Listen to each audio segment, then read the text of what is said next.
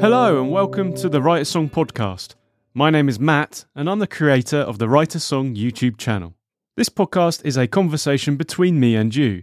So if you have any comments, questions, or suggestions, then feel free to get in touch here on Substack, which you can access at writeasongpodcast.com or on the YouTube community tab. I'd love to hear from you, to hear your thoughts and your comments, and you can help to shape future episodes. So get in touch today. This week, I want to talk about chord progressions.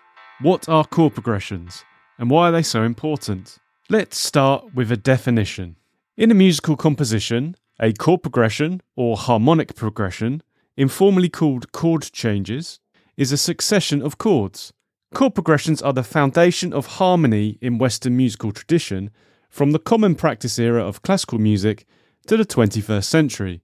Chord progressions are the foundation of popular musical styles, for example, pop music and rock music, as well as genres such as blues and jazz. In these genres, chord progressions are the defining feature on which melody and rhythm are built. In tonal music, chord progressions have the function of either establishing or otherwise contradicting a tonality, the technical name for what is commonly understood as the key of a song or piece. So we can see that chord progressions are very important in popular music. My experience with creating hundreds of videos on the Write a Song YouTube channel is that chord progressions are the most popular aspect of songwriting and music theory. Whenever I make a video about chord progressions, it will always be one of the most popular videos on my YouTube channel. So there's clearly an appetite for understanding chord progressions. But why are they so popular? I think part of the reason is that they're an easy way into the world of songwriting. Chord progressions are quite simple to understand. They're almost like building blocks, like Lego, that you can use to create your song from. I think as well, people see popular chord progressions that are used everywhere, and therefore they think that maybe they're a cheat code or an easy way to create a great song. And whilst using popular chord progressions is a great place to start, they can make your song sound like other songs. So I wouldn't say that's a cheat code as such. It might go some way to explain why they are so popular. Now, chord progressions are really useful because they are interchangeable. And by that I mean you can learn a chord progression in one key and then use that in any key that you like. And the reason behind this is the use of the Roman numeral system. Now, if you're not aware of this, then generally speaking, uppercase Roman numerals are used to label major chords, and lowercase Roman numerals are used to label minor chords and also diminished chords. So when you have a key that a song is in, you'll typically have seven chords, and these are built from the seven scale notes. And each chord gets labeled with a relevant Roman numeral. And then when you're creating your chord progressions, you normally refer to the sequence of Roman numerals rather than the particular chords. This is also sometimes known as the Nashville numbering system. And the Roman numerals refer to the function of the chord. Now, harmonic functions are also referred to in other ways. You might have heard of terms like tonic or root, dominant, and subdominant. So these terms can become interchangeable and that can sometimes create confusion. But just know that when you're talking about chord progressions, you're often mm-hmm. talking about the role or the function that each chord has and how those chords relate to each other. Do you want some instant chord progressions? Download my free major key chord guide to kickstart your songwriting. Go to majorkeychords.com to get your copy today. So, chord progressions are created with a series of chords, and these chords have separate functions. And then, depending on what chords you choose, dictates how the chord progression sounds as a whole. But what about these keys that we mentioned? Typically, most songs are written in a major key or a minor key. And a key is simply a series of chords that are built from relevant scale notes. For example, in a major key, there are seven chords.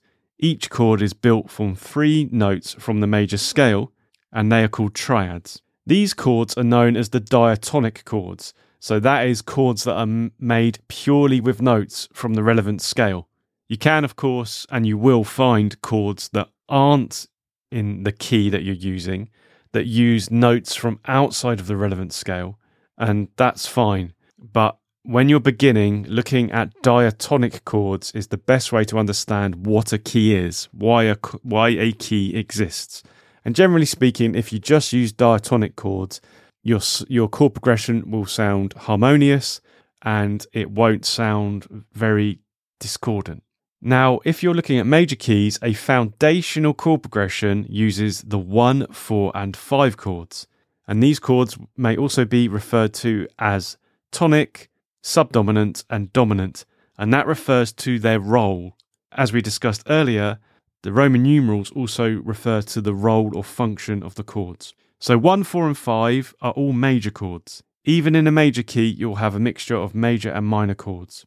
They take you through the process of tension and resolution that is fundamental to Western music and Western harmony or chord progressions. And generally speaking, the 1, 4, and 5 chords in a major key would be used like a scaffolding around which you would hang other chords, such as minor chords.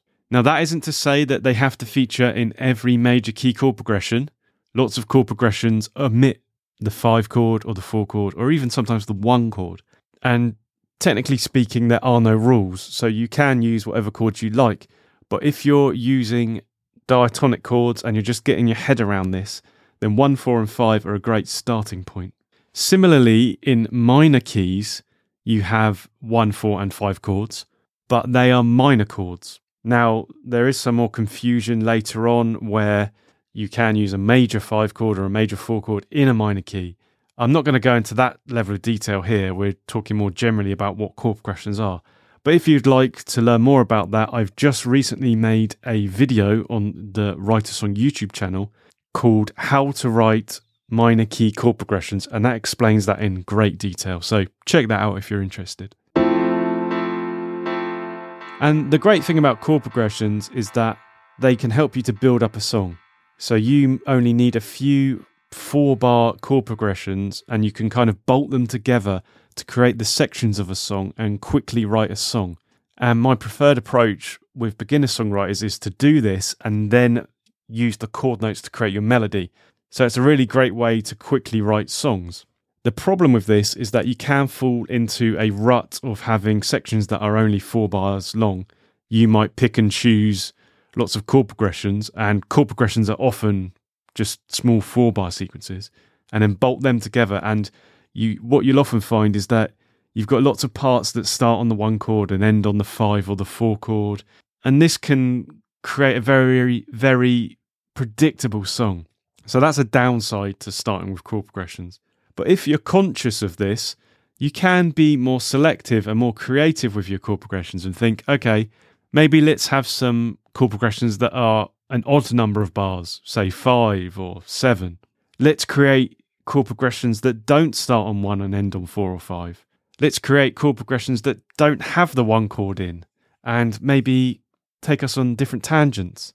And that's before even looking at different chord types beyond the basic triads, like seventh chords or sus chords. So, although they can be restrictive and maybe lead to formulaic songwriting, chord progressions can also allow you to go down avenues and explore ideas that are more creative.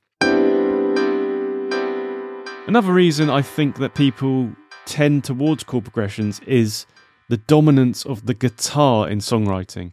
And if you're a guitar player, like myself, you'll know that when you first learn a guitar, often the first things you learn are basic open chords. So think of A major and minor, C major, G, etc. And therefore, the first thing you'll want to do is to put some of those chords together. You might be aware of the huge amount of chord songbooks that you get for the guitar. And they'll be showing you examples of songs that use the basic chords you can you start with. So these are all built on chord progressions. So the way of thinking for a lot of guitarists is that you need to learn chords and then you can learn songs. And these are all built on chord progressions. It's also the first entrance to songwriting that a lot of guitar players have, where they'll put some chords together and then sing over the chords. So that might go some way to explain why a lot of people are looking for chord progressions. Maybe they've got that 100 easy songs chord book and they're thinking, okay, chord progressions are the secret to songwriting, but I don't want to sound like every other songwriter. What's the next step? Surely it's some sort of secret chord progression, some sort of silver bullet that will unlock a chord progression that no one else has used. And clearly that's not the case. So, as I've discussed, this has pros and cons, benefits and disadvantages for the average songwriter. But overall, I feel like chord progressions are a real benefit to people looking to get into songwriting and looking to get into analyzing music.